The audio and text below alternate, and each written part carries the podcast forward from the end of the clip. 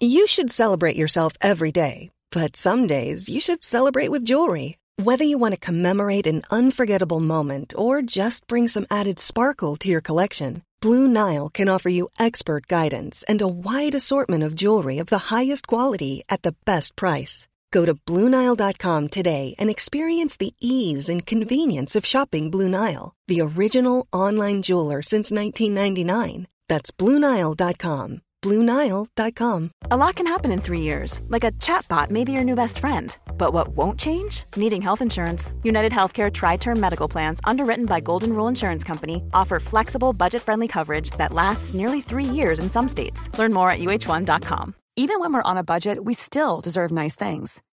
Quince is a place to scoop up stunning high end goods for 50 to 80% less than similar brands. They have buttery soft cashmere sweaters starting at $50 luxurious Italian leather bags, and so much more. Plus, Quince only works with factories that use safe, ethical, and responsible manufacturing. Get the high-end goods you'll love without the high price tag with Quince. Go to quince.com/style for free shipping and 365-day returns.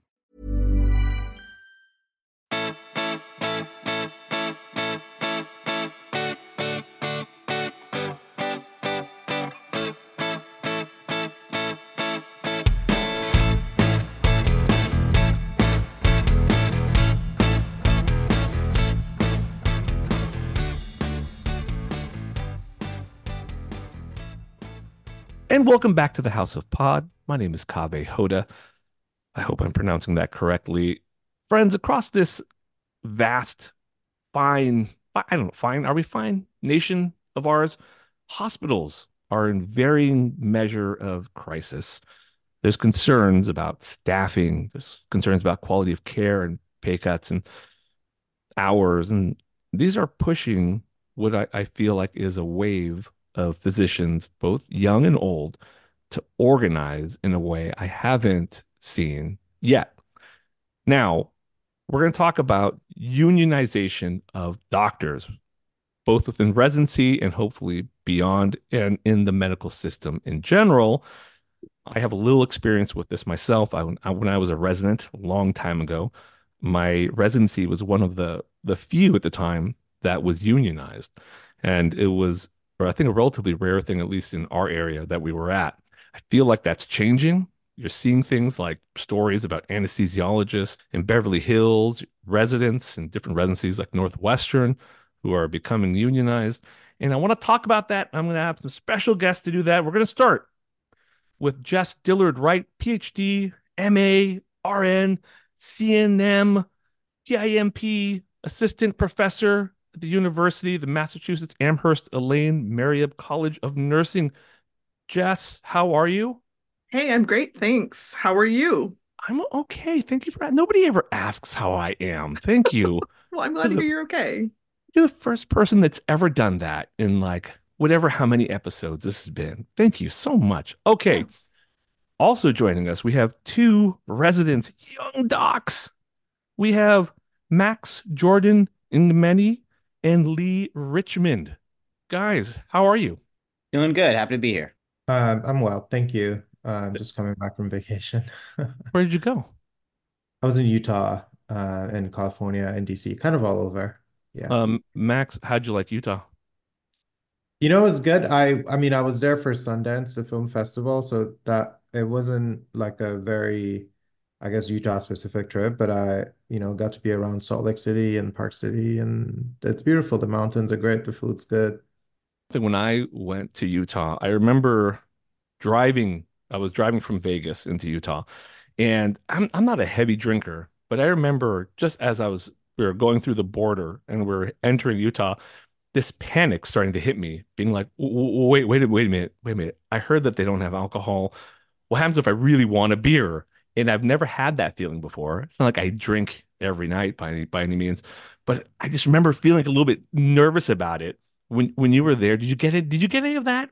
No, I mean I I don't know. I was going to Sundance with all the heathens uh who were mm-hmm. so I, I it didn't really cross my mind. It was interesting that at a restaurant I went to PF Chang's um and they like they needed to scan our IDs. They didn't just look at the ID, they would like take your ID and then take it to the back and scan it. For um, alcohol? to prove, yeah, to really prove that you're of age. Um, so the laws there are definitely a little stricter around, you know, letting people drink. Yeah. Yeah, there's there's like I think there's hours and something that you can drink there too. Although I don't I never understand that. I'm from California, so I don't have any of these sundowning laws or like where you have to go to special places like Texas to get a drink. Um, let's talk about unions. Let's get to it. You two are both Lee, Max. You, guys are both residents at the Brigham and Women's Hospital in uh, Massachusetts, and you guys recently unionized. Your your residency recently unionized. Can you tell us a little bit about how that went down, what that process was like, and how you know a little bit about the discussions around it? Like, were people on board? Where was it a lot of was it back and forth? Or there's some people who just really didn't want to do it because I think it's a really foreign concept to a lot of doctors, a lot of people in medicine, residents included. I don't think have a great idea of what it means to be in a union. What was the process like for you guys? Um, yeah, oof, that's a loaded question. Uh, I'm loaded. I got loaded questions, and I'm uh, loaded.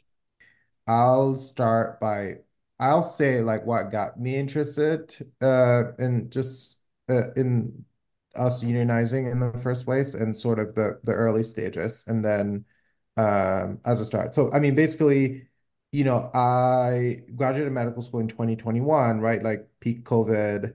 Um maybe not peak, but like second peak. Um and during COVID, there was already a lot of movement. I think 2019 is when we started seeing this sort of slow uptick in resident unionizations around the country. Um, so I came into residency with the, you know, awareness of that. Um, and, you know, literally like when I matched uh, a friend of mine who was on our organizing committee here, a friend from med school, like had reached out to me and said, Hey, uh, she's actually at MGH, um, Sasha Murillo. She's graduated since. Um, she's like, "Hey, we're doing this thing.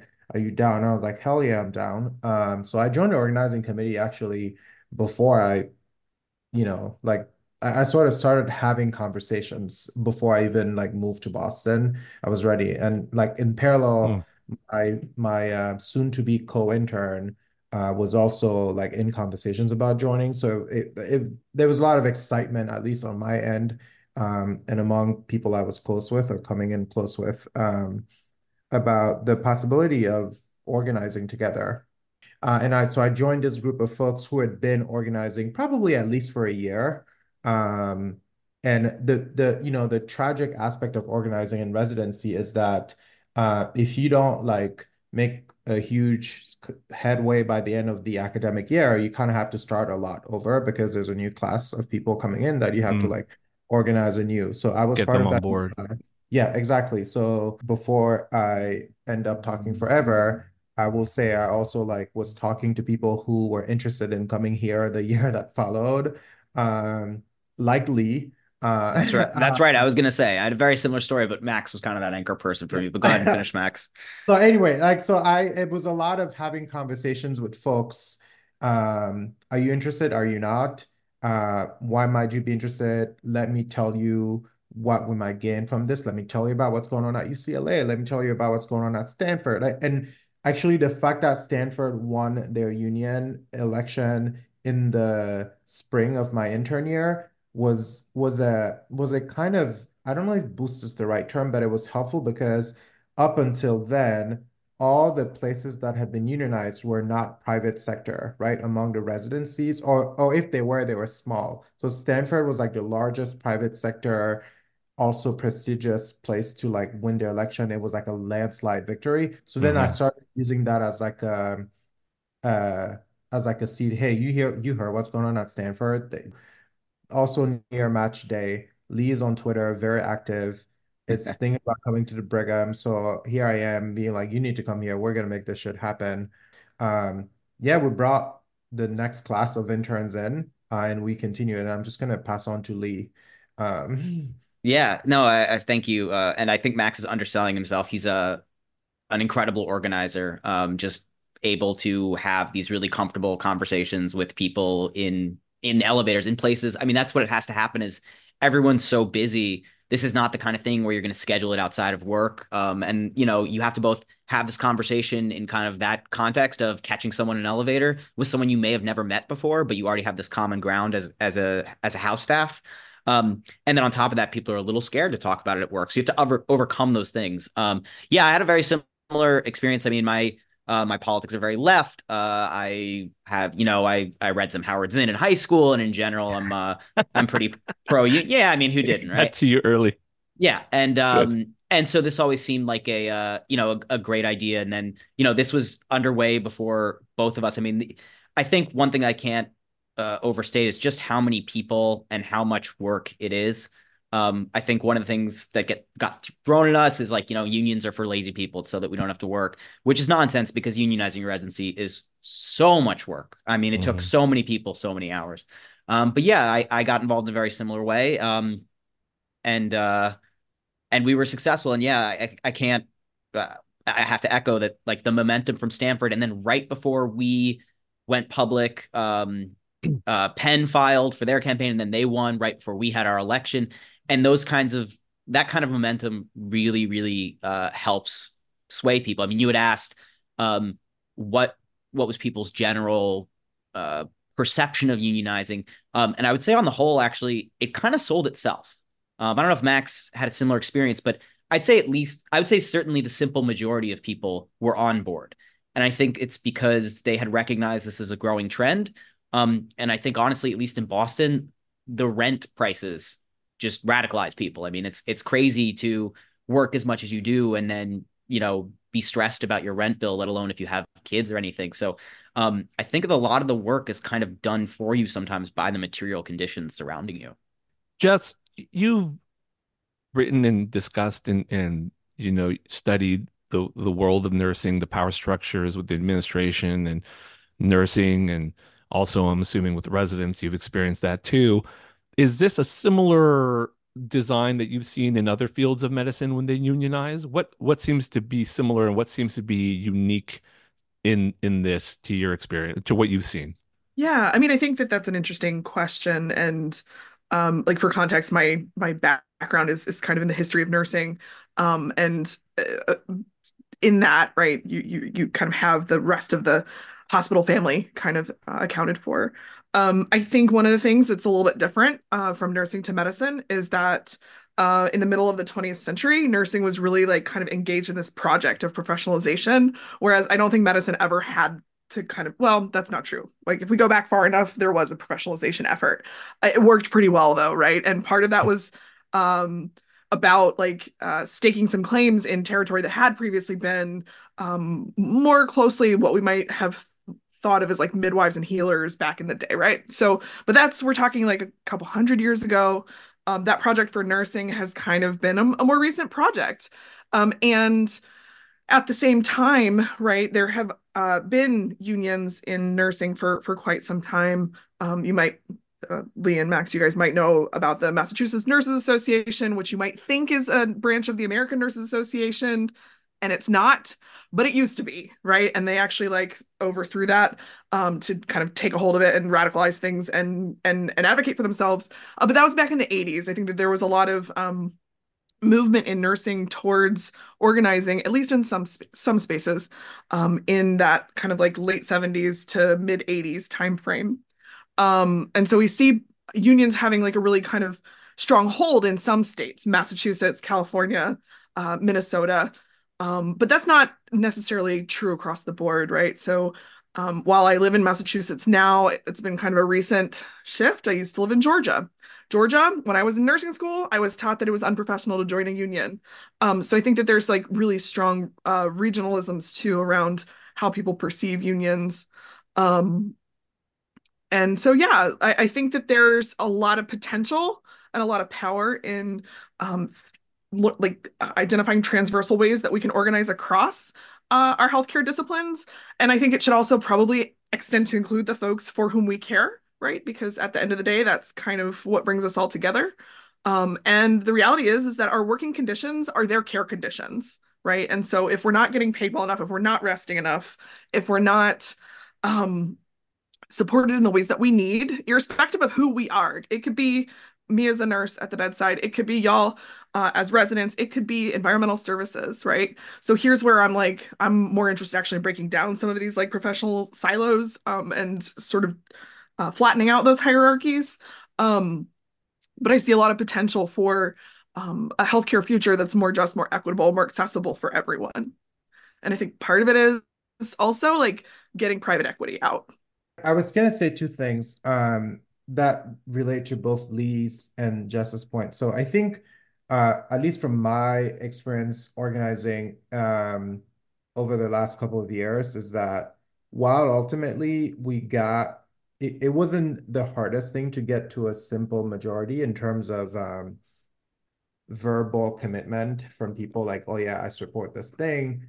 I think a lot of people, I would actually say that the majority had no idea, right? The majority of people that I talked to didn't have a clue in terms of what might be the role of a union, what do unions do, or why, um, how might they sort of like function in this context. Uh, I think a lot of people's first exposure um, to union um, and you know, first of all, we're doctors, right? Like a lot of us have never held a job before residency uh, a lot. Not not the I probably the majority. Most people go straight from college to med school to um, to uh, to residency still. Um, never held a job, so their first like sort of like direct um, interaction with the union is like sort of like maybe witnessing nursing union picketing or being told like hospital lore about I don't know, nursing unions in New York City, and you're gonna have to draw your own blood or whatever.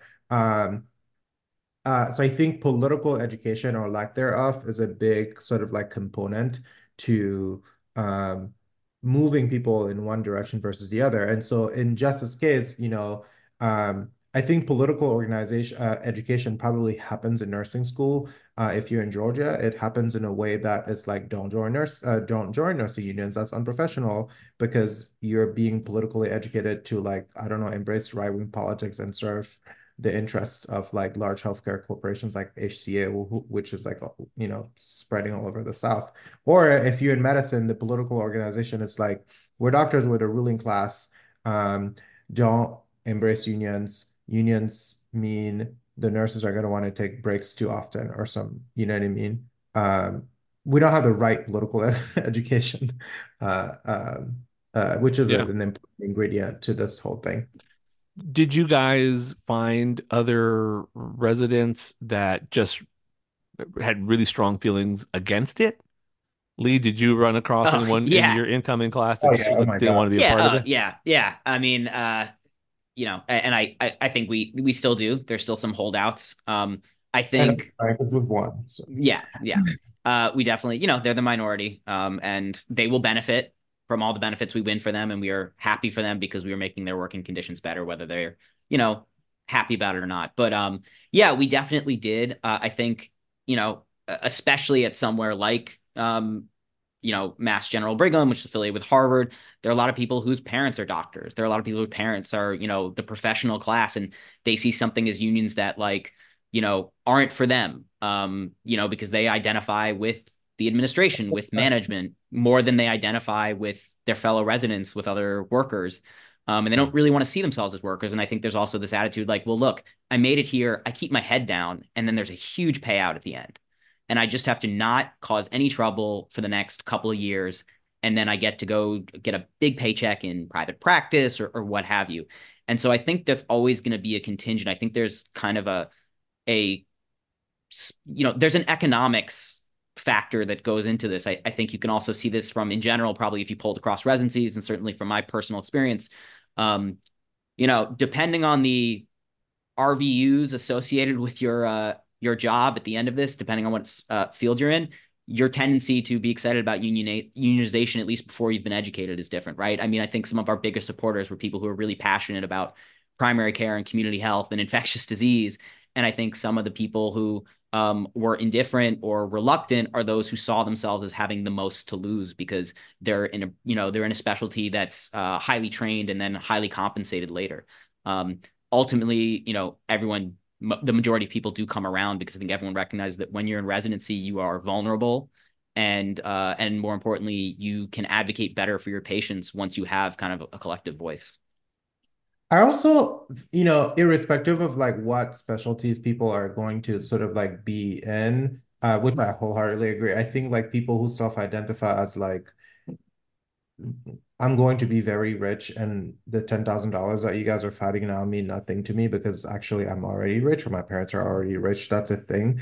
I also think that medicine, you know, all of training is so exploitative and there are people who truly embrace the whole like you have to pay your dues thing. I Yeah. and I, I have a very specific I remember talking to a fellow who like agreed with a lot of the points I were making, like, oh yeah, we need to be paid better, da da da da da he was like, yeah, but I'm not going to support your effort because I'm going to be an attending next year and you're going to be seeking more protections, which means you might mm. want me to work harder, right? Like, I mean, yeah, that's a real, it's a real universal thing in medicine where it's always everyone assumes that if someone else is succeeding or doing well, then they will not. It's this well, constant like fear, like from that's ingrained in us almost from like being pre-meds and studying. Like you have to do well. And if this other person does well in their test, then you're not going to do well or something. It's a very frustrating aspect of medicine to me. I think it's a little less of that sort of horizontal competition that you're describing, but like more like a top bottom. I mean, this is a matter of mm. exploitation, mm. right? Like we like I, I like the attendings that I work with, but at the end of the day, like we're here at night so that the attendings can go home. Like, uh, and so, you know, if like if the more you enforce the protections or like the more protections residents have, you're either gonna need more residents or the attendings are just going to have to work more. And like there are people who um don't want that right? Like mm. there are people who, who see themselves as like, well, I'm, you know, I'm I'm sort of like suffering for these years, so that when I'm on the when I'm on the other side as an attending, I get to go home at 3 p.m. after I've like done, you know, verbal sign out over the phone with my residents. And um, as opposed to maybe needing to be around all day, you know. Well, I mean, do you, do you feel like it has to work that way? I feel like residents having better protection doesn't necessarily mean more work for attendings. I mean, I think that's sort of the fear, but I feel like it doesn't have to be that way. I don't feel like we have to believe that residents doing well means that attendings have to work harder necessarily. Well, I mean, first of all, I don't think attendings having to work harder is inherently like a bad thing. Um, I mean, like, I'm going to use just a very simple example. In my program, um, you know, when the residents need to go to noon conference, somebody needs to still be responsible for whatever nursing needs or like uh I don't know, rapid responses or something. And and like who could that possibly be if not the attending who is ultimately responsible for patient care, right? Um, so if say for instance, now I created a rule with my powerful union that like residents must attend noon conference. Actually, this is not a hypothetical. The emergency medicine residents at the Brigham, when they go to their conference every Wednesday afternoon, there's nobody in the ED but the attendings and the PAs. Like, and and they know how to make the ED work by themselves without the residents. And then the residents come back and it's fine. Um, but like that doesn't that is not a thing that that exists for my program or I don't know, Lee's program. I don't know what what goes on in pathology. Yeah, it's a little it's a little different. We don't run into that problem too much, but yeah. the point I'm making is there are times where the attendings need to work harder, and that's okay. Um, uh, and people at our stage who are seeing themselves as like you know the future ruling class of better, which I mean that's basically to an extent certain future attendings um, may not necessarily embrace the idea of like you know, like making conditions for residents more, I don't know, um, uh, easier because that means that they will then like work a little harder as attendings. Yeah, I think I think to um I think maybe one component of that too, especially in academia where attendings are, you know, they're accepting worse hours and worse pay when they could be going somewhere else for more money. You know, I think there's maybe a misconception there that the grass is greener on the other side. They'll work very hard in, in other settings too, even if they're more compensated. But um, I think there's maybe a perception that uh, they recognize that if we aren't the ones who are always picking up the slack, that it will go to them and they don't have maybe the voice to go one step higher to administration say you need to hire ancillary staff additional attendings whatever to to cover this they're worried that they'll just be stretched thin in the way that residents currently are mm-hmm. um, so I, I think that's potentially a component of it. I mean, I think there's also, you know, you mentioned attitudes in medicine. There's the bucket of crabs mentality, right? Of everyone pulling everyone else down. And and I think in a way it's like, you know, I went through that brutal residency mm-hmm. and you should have to too. And there's maybe a yeah. belief that it did make me better. And and I'll say this, like I do think intense training uh with high reps does make you better, but I think there are ways to, you know, get to the same endpoint with with you know with better quality of life. Things mm-hmm. like you know non-physician tasks. I mean these are all things that kind of come up in the bargaining process that we're actively working on um, sort of enumerating them and putting protections around them. Um, like non-physician tasks that just take up your day so that you're either learning less because you're not studying you're not reading um, or just is extending your day uh, because then you know you finish those and then you start the part that that that your degree has trained you to do right? You're not operating always at the top of your degree because uh, the system's incentivized to get as much work out of you as possible um, right. because right. at the end of the day right residents will pick up the slack. We will not drop the ball. We will not you know we will take care of patients because we're dedicated to what we do and we love what we do um, and also we you know we have to like if we don't want a patient to get harmed. So I think, uh, I think getting, you know, uh, I, I think there are ways to not force us right. to to let us go the extra mile for patient care that isn't like, you know, abusive, be, abusive, or, or because they simply won't pay someone decent wages to right. to sure. do a non-physician task. And so, right, right. you know, I, I, think certainly all of these institutions. I, I, think one thing I've noticed is that there's a perception that that you know. Uh, especially someone like MGB, like Harvard, you know, they just they simply can't afford more. They are already paying us everything they can pay us. They are already staffing everything we can staff. And it's like if you if Harvard, if MGB can't do it, I, I don't understand. Like how because there are places with way less money that yeah that us like if if we can't do it, then no one gets to have a residency because it's just not possible to do it, you know, in a in a humane way. Well, I want to talk about the attendings and I want to talk about whether or not they've been supportive in this process. But first, I, I, Jess, I want to bring you back into this. And I mean, these power dynamics that we're discussing here, do you feel like these are pretty typical for the rest of uh, the the world of medicine? Is this what's happening in the nursing field, for example? Like, is there Yeah. the same dynamics where there's like, say, nurses who are not supportive because they want to be admin one day? Um, or is it like they become less supportive once that happens? I mean, how how are these dynamics playing out elsewhere? Yeah, I mean, the first thing I would I would point to gently is that um, we're generalizing the healthcare by using the word medicine, and so that's something that happens all the time. And like, what I do isn't medicine. Um, I do nursing. Mhm. Um, so so there are power dynamics all the time, right? And you guys are talking about doing non-physician tasks. Um, time motion studies of nursing work has shown that up to like 33% of a nurse's shift is spent doing stuff that isn't technically nursing work. But if it doesn't get done, the rest of the nursing work can't happen either, right? Mm. So none of that is particularly um like it doesn't surprise me. And and there there, you know, I think one of these like one of the frustrating things here right is like when we think about if it's work that we have to do to get our job done right like it's it subsequently is physician work or nursing work, right? Um, and part of the reason we think about it as not our work, right, is because there's no way to quantify or value it in this like political economy of healthcare as we know it, right? Um, eh, so so you might think about it as reproductive labor. It's labor that has to happen to get get the stuff done that needs doing. Um, I think in the context of healthcare, right, like um, physician labor tends to be more visible and like more readily quantified for lots of numbers of reasons. Um, ICD-10 being like chief among them, I guess.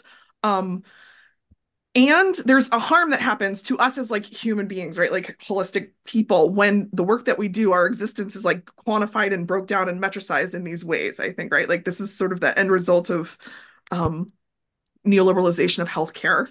Um, and it doesn't really account, like it doesn't account for like human relation, right? Like, and that's part of the part of our, our work as healthcare people, right, is like connecting with other people. But like, what do you chart around?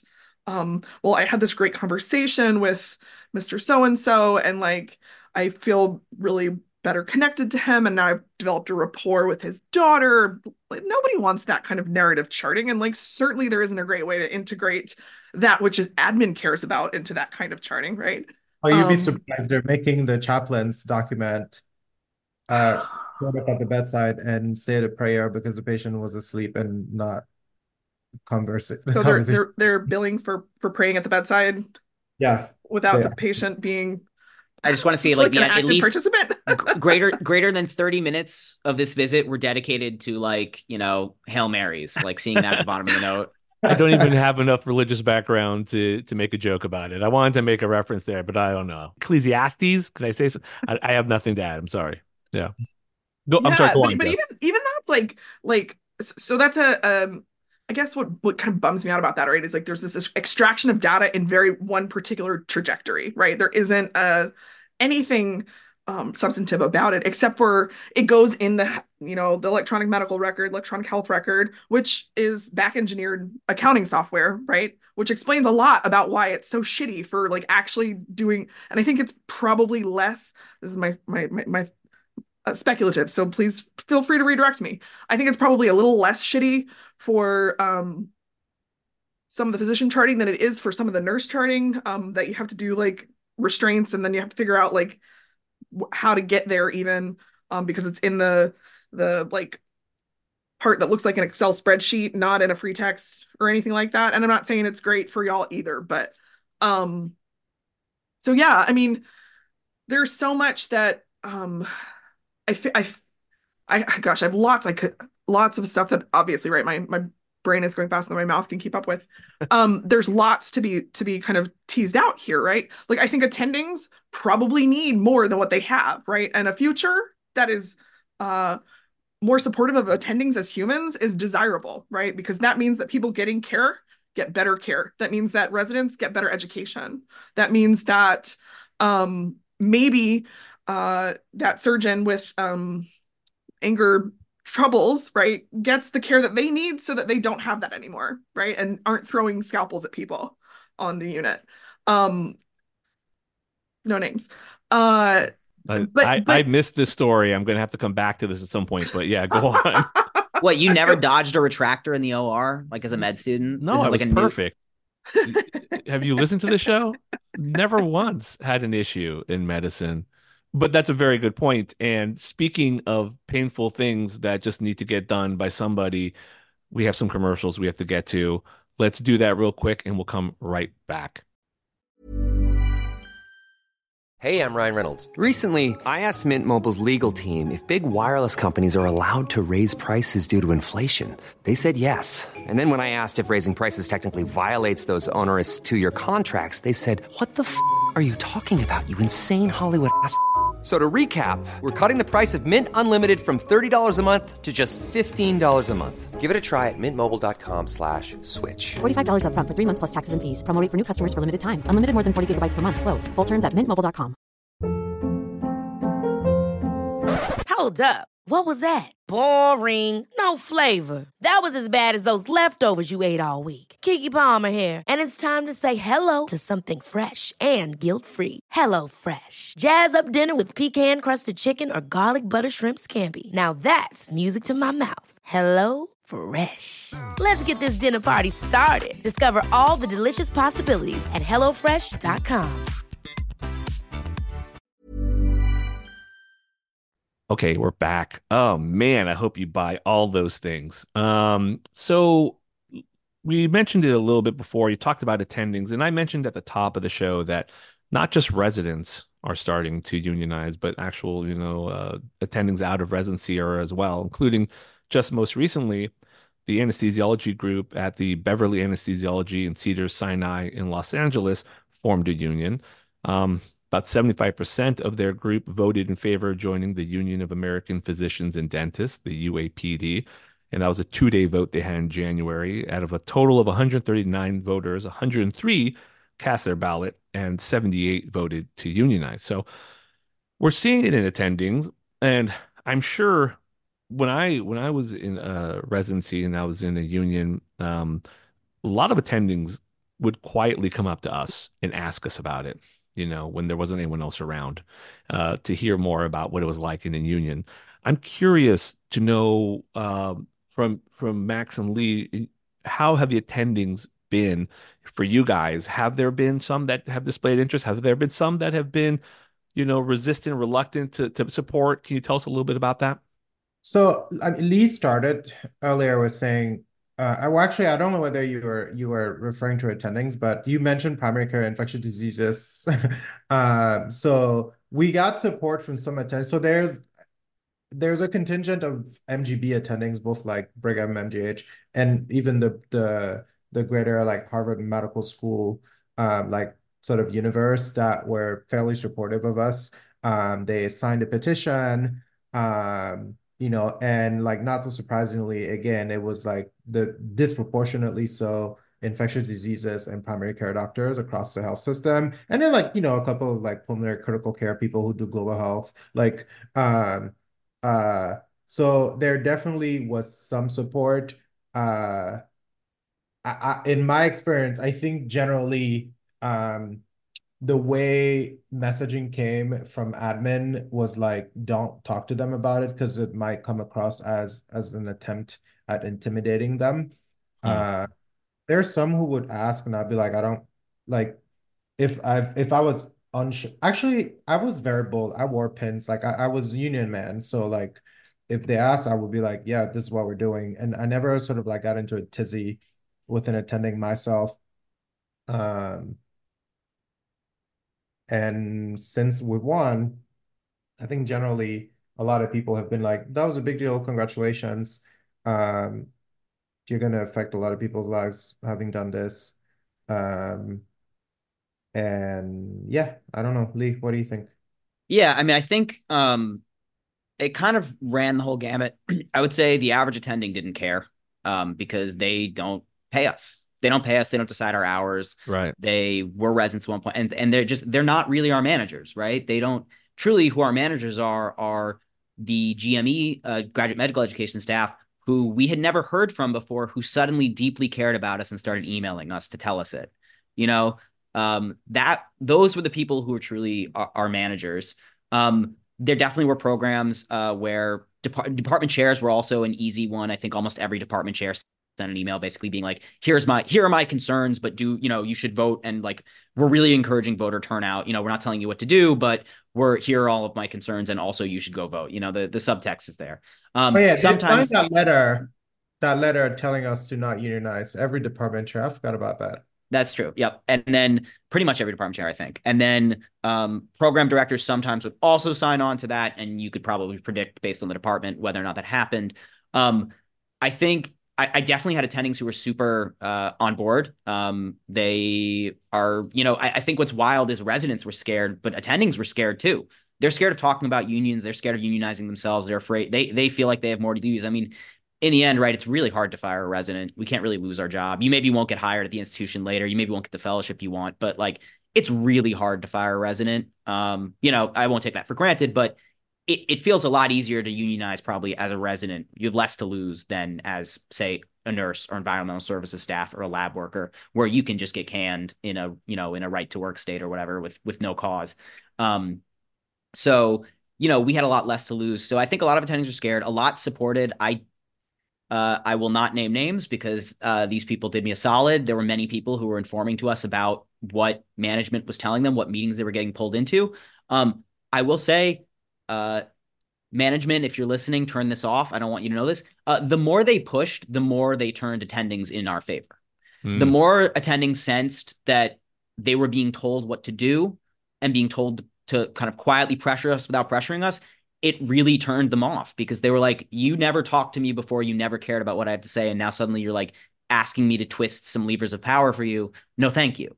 Yeah. Um, so I think on the whole, attendings are either indifferent because they they aren't our managers or um, or they were actively turned in our favor by management's response. I mean, it really was their election to lose. I got to be honest. We worked really, really hard and we set it up, but it, it, felt like the more they kind of floundered, the more desperate they they got to get us to not unionize. We mm. got more and more support because people mm-hmm. kind of recognized like, oh wow, they're taking this seriously. This seems like a threat. Like, what? you know, do I really believe that they have our best interest, or do I really believe it's going to cost them a lot of money? And actually, you had mentioned attendings forming a union. Um, most notably in our system in Salem Hospital, uh, they just filed, I believe, for an election. I think it was like 100 out of 145 physicians signed cards. Um, and we'll talk a little bit about the process later, I think, um, for how to actually form a union. But, you know, that is, this is a growing trend. I think residencies are going to be first. Um, and then, and then potentially if something doesn't change, um, it's going to be attendings. I mean, for me, my crazy, you know, dream is that this is this is how we actually mobilize towards socialized healthcare in this country.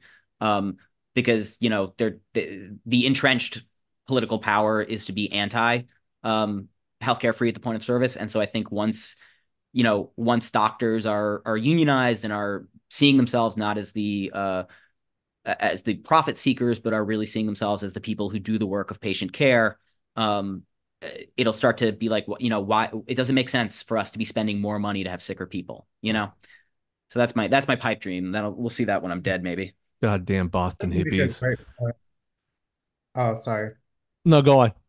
I was gonna tie that with jess's um point about the you know the whole like working conditions and caring conditions right? Like us having unions means that we get to demand better working conditions, which means that we are better and we do our jobs better and we are um, better resource to do our jobs, which then means that the care we're providing is better, right? We like literally, there's so much data out there about the role unionization plays in improving care outcomes. There's a really good econ study done by um, this dude at UMass Amherst, I think. Um, that looked at nursing union formation um, across U.S. hospitals, and what you find, not so surprisingly, like 11 out of 13, like sort of like federally government label quality indices get better after unions um, form um, among nurses, right? So it's like,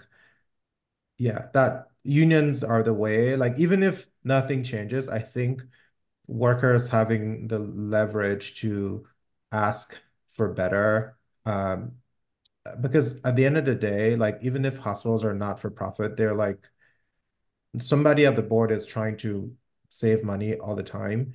And that means either squeezing the workers or squeezing the patients. And it's sort of like up or both. We have that power as workers and like as people who sort of like keep the institution going to be like, hey, this the buck stops here. Yeah, Just... one thing that occurs to me, sorry, I'm I have a thought, and before it leaves the station without me. Um, we're seeing unprecedented, or maybe not unprecedented, but um, a, a sort of historic in, uh, amount of unionizing and actually strikes um, in the U.S. I mean, since maybe 2020, right? And it's or maybe even a little bit before that. Um, and that's, I mean, that goes beyond um, healthcare, right? So we saw like UAW make historic gains, right? And um, you know the IWW talks about one big union right? And like the way that we could uh, so I get really excited when I when I think about the potential right? Because healthcare um, and health is this site for um, like without health you don't have liberation right? So if we're going to be serious about like wellness and and equity and justice like we need to think about how health figures into all of that. Um and it, it so so um there's both this like sort of horizontal potential right to to kind of um organize collectively with other workers, right? As if we can get comfortable with that idea that we are workers, right? Because I think that's actually probably a big hurdle that y'all have to have to clear. I think nurses also don't always like feel super comfortable in that uh, worker space. Um, but the, at the end of the day, we are working for a paycheck, right? So I'm not really like like it is what it is. Um, so why not join forces with all of the people who might need care one day and figure out how we make this work in the direction that we want. Um so so i think that that's i think it's it's it's really um exciting to see the way that that um this is happening across sectors. And then you know it also makes me think of sort of historical examples of moments of resistance in healthcare right? So like maybe um, the the accomplishments that the young lords were able to make around healthcare when we think about what they were able to do in new york city um, with Lincoln Hospital and their takeover of Lincoln Hospital, and also like um, getting triage to be something that folks were doing on a regular basis. Um, and also, I mean, you know, uh, represents this radical political moment, right, in the late 60s, early 70s. But also, the Young Lords and the Black Panthers are responsible for what we now know as the Patient's Bill of Rights, right? So, so there's there's this evidence too of like when we can come together and and organize, right? Whether that's organizing through unions or um, other across other kinds of like political identities, it's possible to shift the reality that we have. So, um, you know, when I hear you talking about um, universal healthcare um, in this way and like seeing the willingness to take on some of the the behemoths, right? Like the, the American Medical Association, uh, famously not super in favor of, right? Um, it's exciting to see this potential and um, especially when I think about what's possible when we all kind of join forces together. Yeah, and I, I, think I think something to be said about um, sort of identifying as a, especially for residents who I, I, think there's a contingent of them who identify more with management, who identify more with administration. Learning to see yourself as a worker is not just you know I'm someone who's get who gets a paycheck and then goes home, and you know I, I think it's also like who do you first identify with? Like for me, it's my co-residents, right? Very quickly in residency, I learned that my happiness, my well-being, my survival, my education will all is going to depend so much more on the people who are there all the hours with me. Um, and that can extend further to, you know, our pathologist assistants, our laboratory technicians, um, uh, in in the on the floor it's it's it's the nursing staff and the medical assistants and even the clerks i mean once you realize that the people who are there doing that sort of work um, are equally as invested in and equally as important for patient care, you kind of realize that like, oh, that's that's who has my back and that's whose interest whose mutual interest I should put first. So, you know, I think we said this during the break, but um like the MNA came out big for us, and I really want to shout them out because um, they were one of the Massachusetts Nurses Association was one of our biggest supporters. Um, they are uh, in Brigham Women's Hospital. They were you know, wearing pins. They were coming to our press conferences. They were really supporting us um, and asked nothing from us. And uh, I think residents now learning that you know we can reflect that solidarity mm. and have a voice. Like I'm, I'm really excited for when we can, you know, once we finish with bargaining and, and strengthened our unit, we can start to be an advocate for other groups in the hospital, both unionized and non-unionized. I mean, I think um, there are a lot of workers in these hospitals who uh, who want to do a really good job at their job. Um, and sometimes the decisions coming from the top aren't allowing that because they're prioritizing the wrong things. I mean, I think talking, we, you know, I talk, I made a, a, a sort of flippant comment about this sort of grand shift about socialized healthcare, but I think one thing we're seeing in the bargaining process is that we are shifting the conversation the way management perceives us. I think a lot of sort of the proposals we make, you know, one thing they kind of would have said is ostensibly they were, you know, we said, hey, we want to do this, this, and this. We want this guaranteed. They said we were trying that before and it just wasn't possible, you know. And it's like, okay, well, it you tried, you weren't able to do it. Now we have to force you to prioritize it. You were, you were, you know, it was always possible. It's just a question of what were your priorities and and i think there's this belief that in order to stay in the black we have to do things this way and and that's not necessarily true maybe we don't need to buy up every urgent care practice in the area maybe we can reinvest that money elsewhere you know we can kind of force the institution to maybe have priorities that prioritize patient outcomes and not necessarily optimizing, you know, how much, you know, how self-sufficient the hospital can be for money forever, you know, in perpetuity. Like, what is even the point, right? If it, I start to wonder, right? Uh, the point is making money, right? For this, for stakeholders, whoever, whoever they are. And with nonprofits, like it's a little bit different, but not that different. Um, but like, that's the thing. We're here to do this. We're here to take care of people, right? And so like let's get our shit on straight and make some stuff happen. So along those lines, Jess, let's the listeners who aren't in healthcare, uh, who don't work in a hospital or in a setting like uh, the rest of us might, why should they care? Why should they support people in medicine and nursing and other parts of healthcare unionizing? Yeah, I I have lots of thoughts about that. And I mean, chiefly, I think Max kind of already reflected this, right? Where we work is where people get care. But I interrupted you, Max, so go ahead. no, I I was gonna say literally like, oh, we I mean, just the simple fact that the better the working conditions are, the better the care people receive is, is uh, it, you know, it's that yeah, that's Um, and I mean, we could be more graphic or sort of like more specific about data around this. You know, like for instance, the in medicine, 28 hour calls, which are increasingly or rather decreasingly common, right? Like we, we're doing less and less of those depending on the specialty you're looking at. Uh, pilots don't work 28 hours in a row.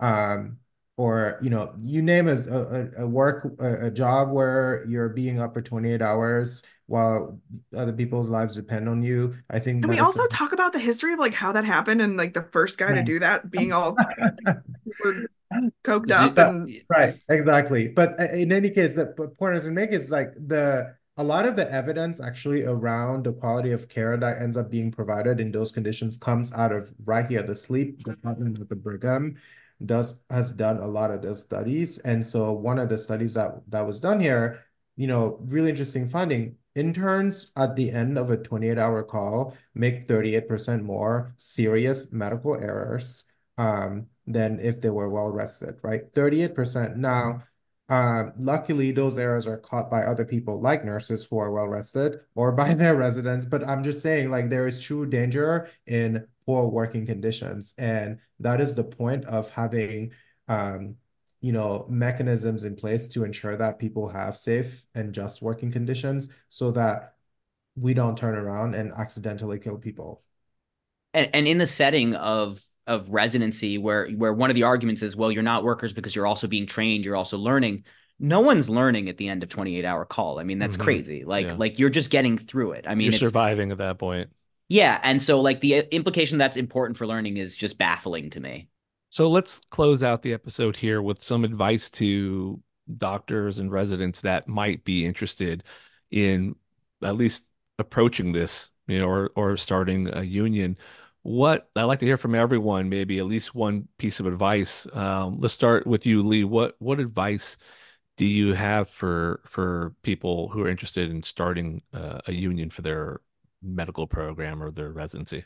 Yeah, I mean, I think the most basic step you can take is to start collecting contact info and and have conversations with people. I mean, that's it. I mean, that, that's the thing that that they have that you don't have is they have a roster of everyone and their phone numbers and stuff and this takes people and having an you know we had thousands of individual conversations we talked to probably almost everyone at least once um and so you just need to figure out how many people are in your program. You need a way to contact them that's not through your work email. Do not use your work email. Uh, you know they they are especially now when more and more residencies are unionizing they're going to search the email and see if someone said union or organize. And you know I, you know i don't want anyone to get in trouble here. So personal emails personal phone numbers collect that contact info. That's and and just kind of a roster of how many residents there are in each department. Um, that's one of the hardest things to actually put together it takes a lot of manpower because that's all centralized and and you don't have access to that often.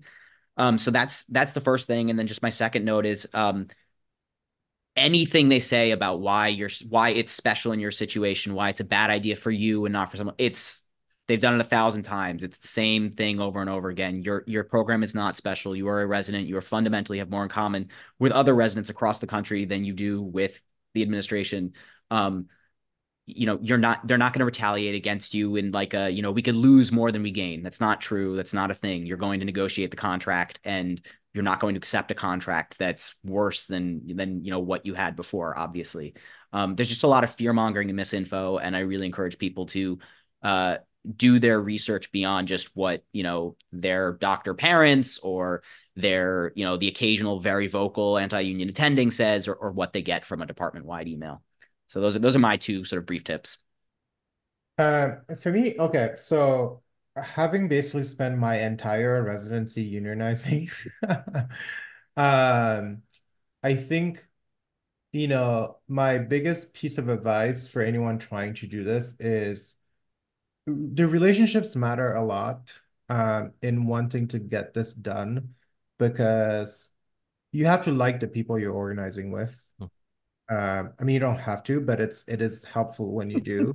uh, uh, and so like for me, you know, uh, she's not here to with us. Katie Himmelstein, who's one of our OG organizers, like she was on the OC before, like the you know the year prior because she she's been here um, at MGB for longer. Um, and I got to grow as really good friends. Like Katie and I are friends. Um, Leah, I see the cafeteria all the time, and I message him every piece of shit I see on Twitter. Like I think just the relationship you have with people you're organizing it makes organizing easier um, because there's a greater sense of trust that things are getting done, um, that we're all on top of our stuff. Um, and and then be like I am like an octopus, right? There is not a residency at the Brigham where I don't know someone on a text message basis. And so like leaning, like being able to like like spring up relationships with people off of any little thing. Hey, dude, I like your clocks, your Birkenstocks, and just like having a conversation about Birkenstocks and turning that into organizing.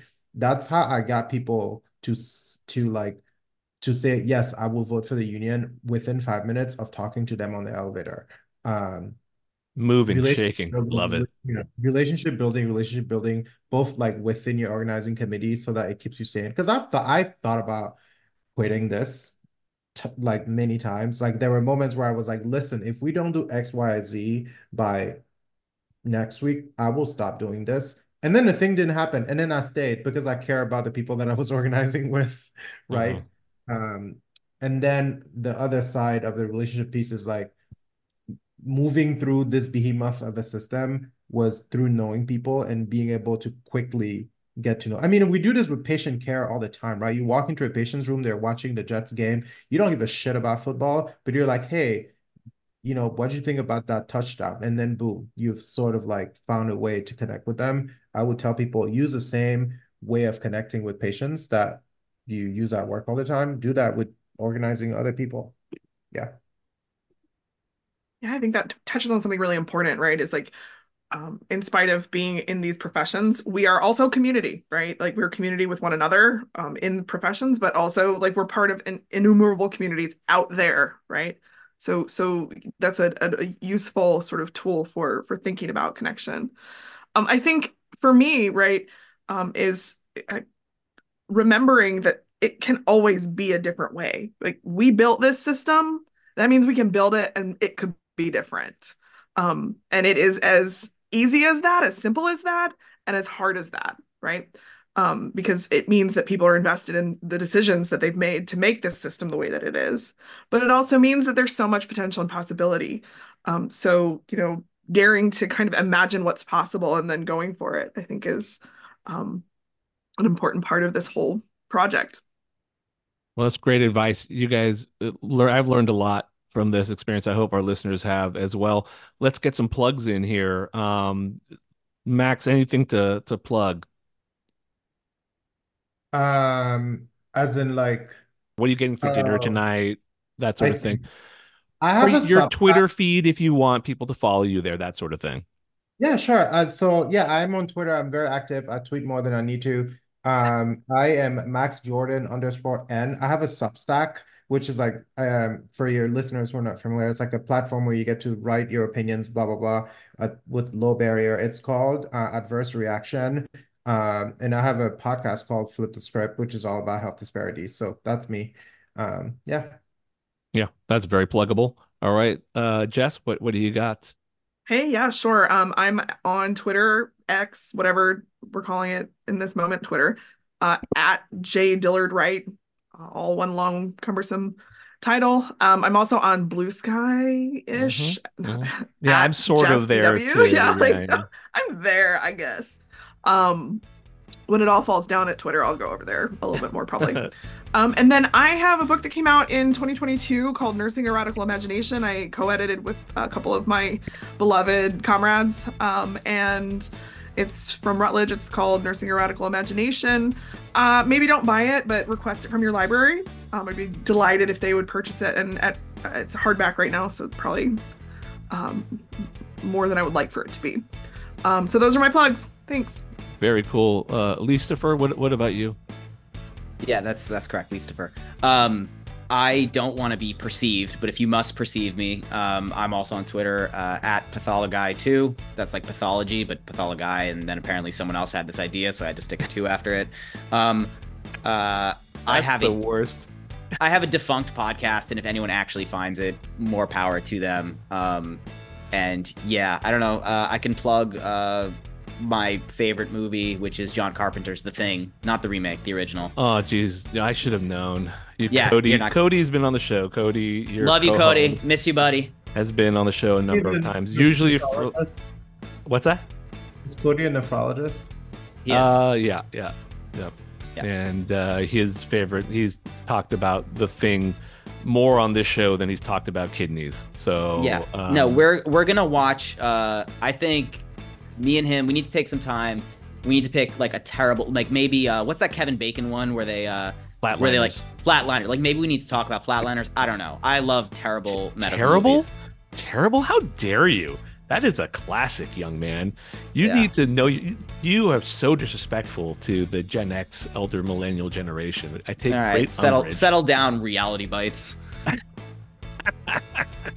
we get it. Winona Ryder was like really get it. pretty in that. I know. She's still really pretty. Okay. Yeah. Thank you guys so much. If you haven't already, rate and review us at iTunes. I appreciate that when you guys do. I love reading those. And uh, follow me wherever you want uh, on whatever socials you want. Thank you so much. Bye, everyone. Bye. This podcast is not a substitute for professional medical advice, diagnosis, or treatment. Please consult a physician or other qualified healthcare provider for your specific healthcare needs or concerns. The opinions expressed on this podcast do not represent the opinions of our employees. Details in the podcast have been changed so that patient identification is not possible.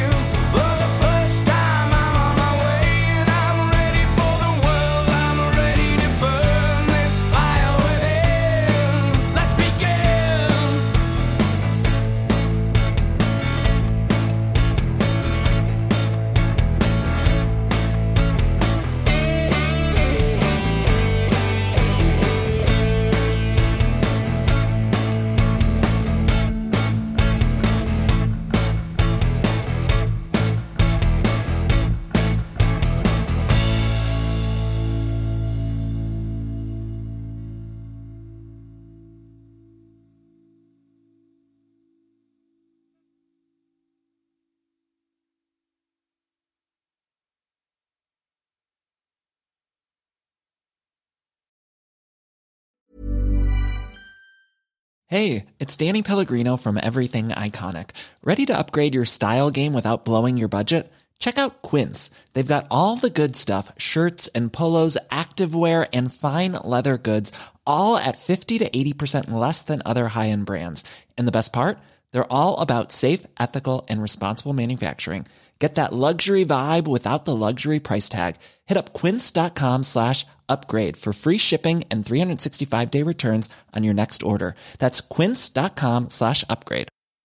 Planning for your next trip? Elevate your travel style with Quince. Quince has all the jet setting essentials you'll want for your next getaway, like European linen, premium luggage options, buttery soft Italian leather bags, and so much more. And is all priced at 50 to 80% less than similar brands. Plus, Quince only works with factories that use safe and ethical manufacturing practices. Pack your bags with high-quality essentials you'll be wearing for vacations to come with Quince. Go to quince.com slash pack for free shipping and 365-day returns. Imagine the softest sheets you've ever felt. Now imagine them getting even softer over time. That's what you'll feel with Boll and Branch's organic cotton sheets. In a recent customer survey, 96% replied that Boll and Branch sheets get softer with every wash. Start getting your best night's sleep in these sheets that get softer and softer for years to come. Try their sheets with a 30-night guarantee. Plus, get 15% off your first order at bollandbranch.com. Code BUTTERY. Exclusions apply. See site for details.